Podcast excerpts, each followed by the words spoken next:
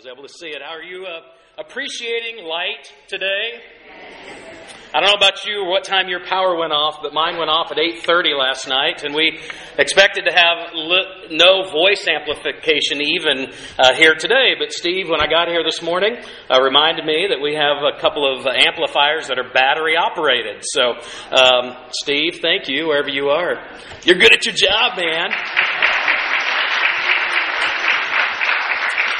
It's so funny how accustomed we become. I mean, I've grown up with uh, uh, all the electrical comforts of life, and even this morning, after uh, going through the building and putting the little battery operated lights in the bathrooms and things, I had just finished doing that, and I walked in the next room, and what did I do? But I turned to flip the light switch on, and nothing happened. And it's just funny how we get so accustomed to that.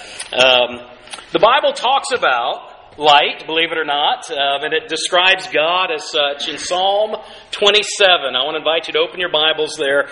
We're just going to look at uh, parts of this psalm together, and um, I was kind of doing this for a different reason today, but uh, with all of the events this week, I uh, kind of changed the focus of what I want to emphasize this morning.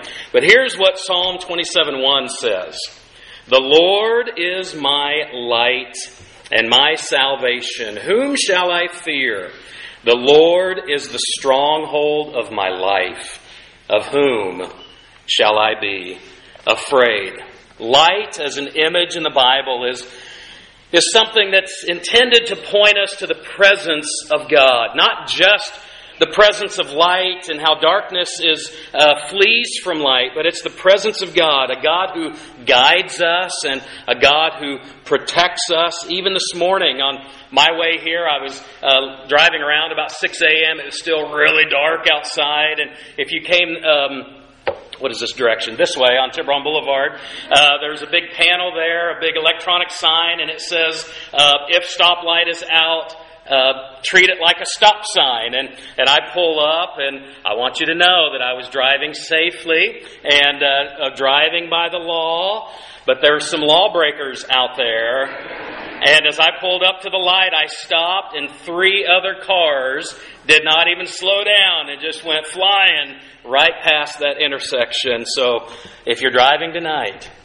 be aware. What I was reminded of was how stoplights are both a guiding uh, tool for us in life and a protective tool. Aren't you glad that we don't all bear down on an intersection all at the same time and try to go through it without certain rules that we live by? That's what a stoplight does. Well, when the Bible talks about God being light and the Lord being the light of my life, that's part of what it's trying to communicate is that God is present to guide and to protect. And for the psalmist, he inevitably had in his mind the, the time of Exodus, and you might remember as the Israelites were led out of captivity in Egypt, um, as they went on their way, they were going uh, to places that they were unfamiliar with, and uh, places that uh, there weren't a lot of conveniences in, and so they had to ultimate, in, in every way to entrust themselves into the guiding and protective hand of God. And one of the ways God reminded them of His presence was through that pillar of cloud in the daytime, and what was it at night? The pillar of fire, right? It was light. It was literally a burning reminder that God was guiding and protecting them. When the Bible describes God as being our light, we also are to think about a light being that, that thing that eases our fear. It eases our fear. I remember as a kid being so afraid of the dark and wanting to sleep with doors open and lights on. And uh, still to this day, I don't have a problem falling asleep with light. Um, but I just remember how light would ease my fear. The, the psalmist continues in verse 2. He says, When evil men advance against me to devour my flesh, and when my enemies and my foes attack me, they will stumble and fall. Though an army besiege me, my heart will not fear. Though war break out against me, even then will I be confident. Where is his confidence? It's in the presence of God, the light that eases his fear. And this morning, if you have enemies who are intimidating you, whatever you've identified as your foe of life right now, Let the light of God and His presence ease your fear. If there are obstacles in your life, even this morning, that seem so insurmountable, would you allow the light of God and His presence to ease your fear? The Lord is my light and my salvation. Whom shall I fear? The Lord is the stronghold of my life. Of whom shall I be afraid? The scripture, another place, another place reminds us that God's word is a lamp to our feet and a light unto our path. We've already prayed for those who are being affected by uh, the Kincade fire up in Sonoma County, and I know there's been news that have come in since I've been here in this building today, and evacuations continue to to expand and. Uh, Many are heading this way. Uh, much of Santa Rosa, as I understand it, is now under an evacuation order, and um, a lot of it is precautionary, of course. But uh, let's just take another moment this morning to pray for those who are affected uh, by uh, these fires. Charlene is here. She was evacuated from Graton. Uh, my friend Charlene, and so um, it is good to worship with you today. Um, so let's offer up another prayer of protection. God, we have talked already today about your, your presence being a light and how that light is a guide, a guiding presence and a protective reality. And we pray today for the families and the men, the women, the children, uh, the pets that are being affected today because of the wildfire up north. And uh, it feels too close. And yes, alarms and alerts continue to remind us um, we thank you, God, that, that you are, are present uh, with us. And we pray for those who are fleeing homes uh, this morning and last night from Windsor and Healdsburg and Sebastopol and Jenner and um, Santa Rosa and all many other places. We pray, God, for. Um, for them as they come, that they would look to you as a light of their life, as a guiding hand for them, as a protective reality. We we pray again, as we already have, for those men and women who are on the front lines fighting the fire, who are serving in the, the police forces, uh, the sheriff's officers, deputies, um, as they go into harm's way. We ask your protection over them and clarity and wisdom. We pray for those who are ha- uh, helping at. Uh, uh, shelters right now and various uh, community centers and places and ask that you would uh, be an extension, that you would provide them as an extension of your graceful touch into their lives. And we pray that our church and other churches would have wisdom to know um, how we might help um, as needed. And for those that we already have some in our church who are helping even today. And so we uh, pray for your, your grace and, and your comfort to be over them. May your light shine forward, we pray now. We also want to lift up Stephen Aoki today as his mother continues to decline in her health, and we ask that you would uphold him and his dad and their family with your strong hand. Thank you for your love and the way that you've encircled this family, and will continue to do so. In Jesus' name we pray together. Amen.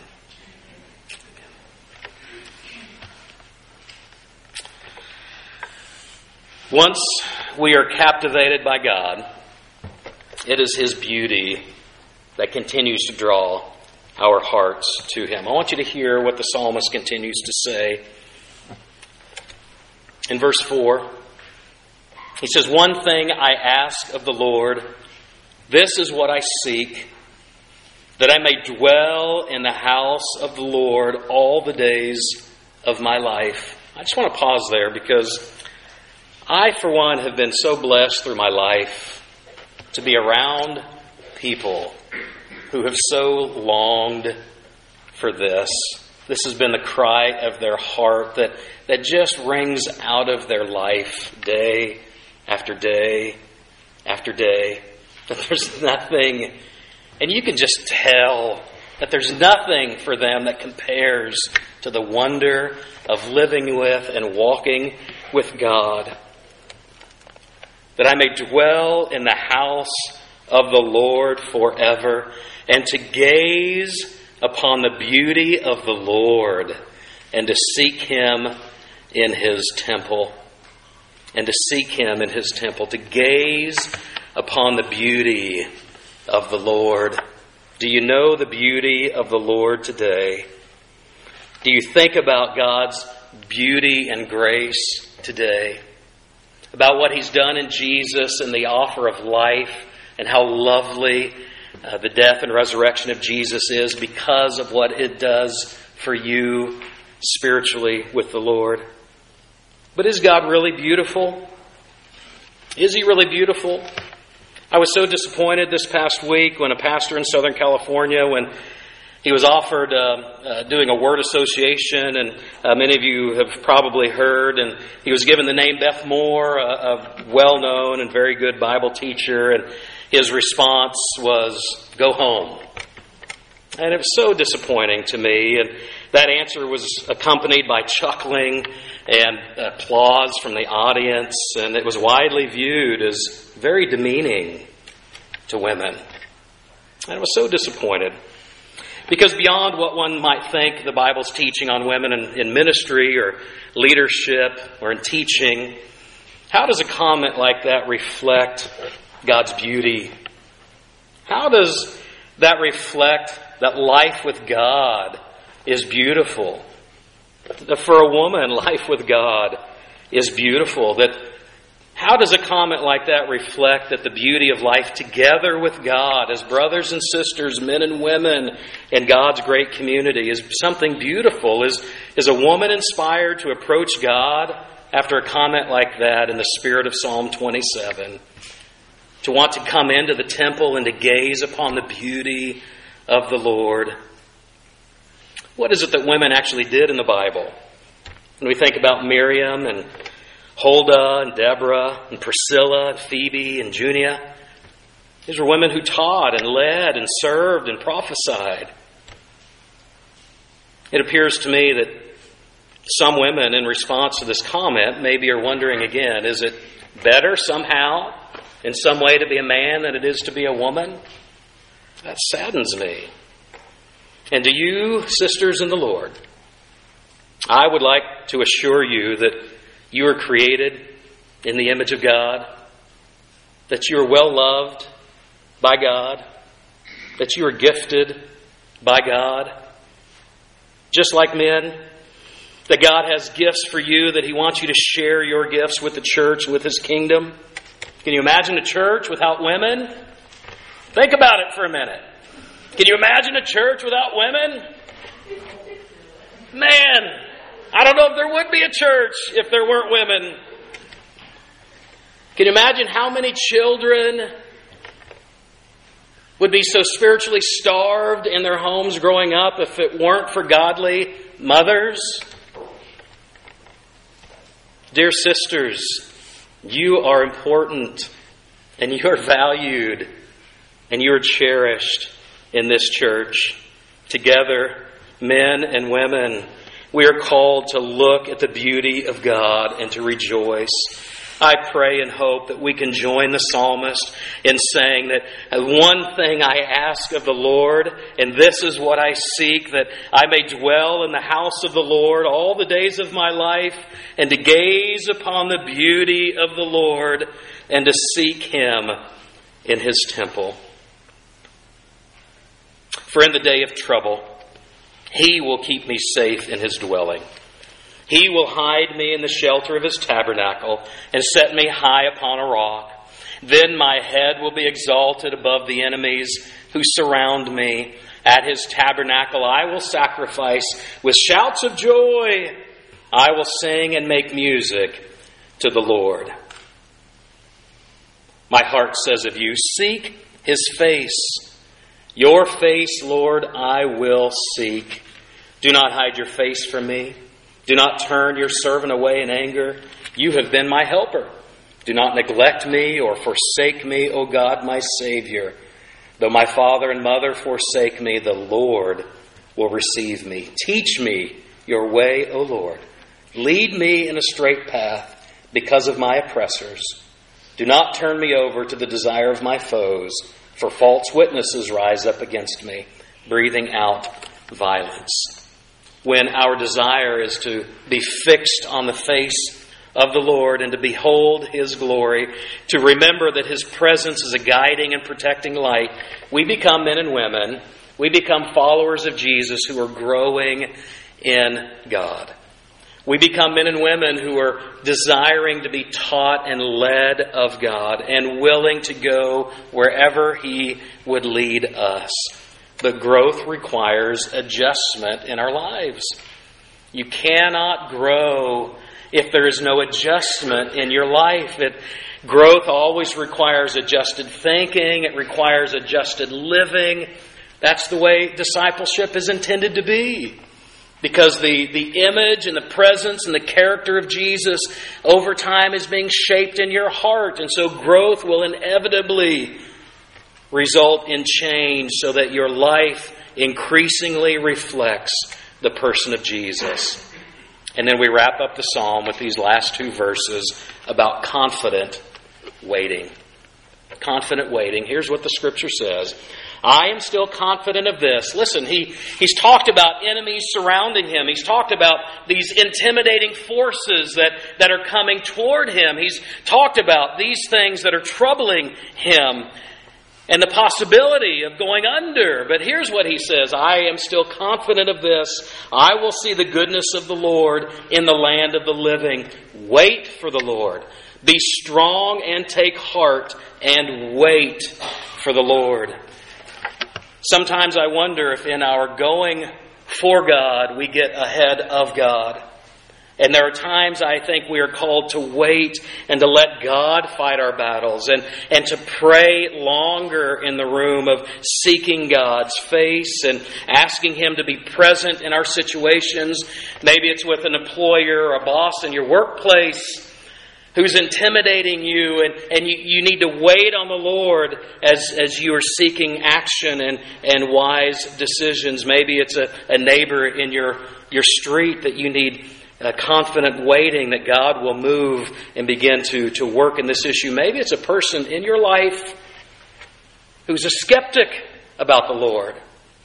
And you need to pray more and longer over a longer period of time. I don't mean you need to spend three hours, but you need to think about a longer time horizon of prayer for this person, to continue to pray for them confident and to be strong, that God will make you strong as you wait upon Him. I love how the psalmist comes, regardless of what is uh, lined up in front of him, these obstacles that seem insurmountable. He is confident, not in his own abilities, but in the God who is present the light of God's presence to guide and to protect him, regardless of what is ahead. He will confidently wait and seek the face of the Lord, and with God, not ahead of God, but with God, he will step out in faith and take action as God would guide him, as God would guide you, brother, sister, in the Lord. The Lord is my light and my salvation. Whom shall I fear? Of whom shall I be afraid? The Lord is the stronghold of my life. Father, may this be true for us today. May we be reminded and to rejoice in the fact that you are the light. It is your presence. It's not just some, some artificial light source that, that illumines darkness, it's your very presence that gives us confidence. It's, it's you and your timetable that calls us to wait sometimes. It, it is your face that we seek in your temple, and, and we do that in our prayer life primarily, and asking you in these obstacles that are insurmountable seemingly. We forget that nothing is impossible with you. And for these foes that, that might be uh, coming against us that seem so intimidating and scary and strong, we forget that with your well muscled arm that no one trifles with you, living God. And so help us to work with your timetable, to wait upon you, to be confident in you, and to know that you are the light of our life, our stronghold. Of whom shall we be afraid? So won't you guide us? Won't you protect us? So that we, as your children, we, as brothers and sisters in the Lord, might move forward together in confidence, not in our own abilities, but in who you are and what you are doing in the world. So may we be quick and ready to hear and to follow as you would lead. And we pray it now in Jesus' name together. Amen.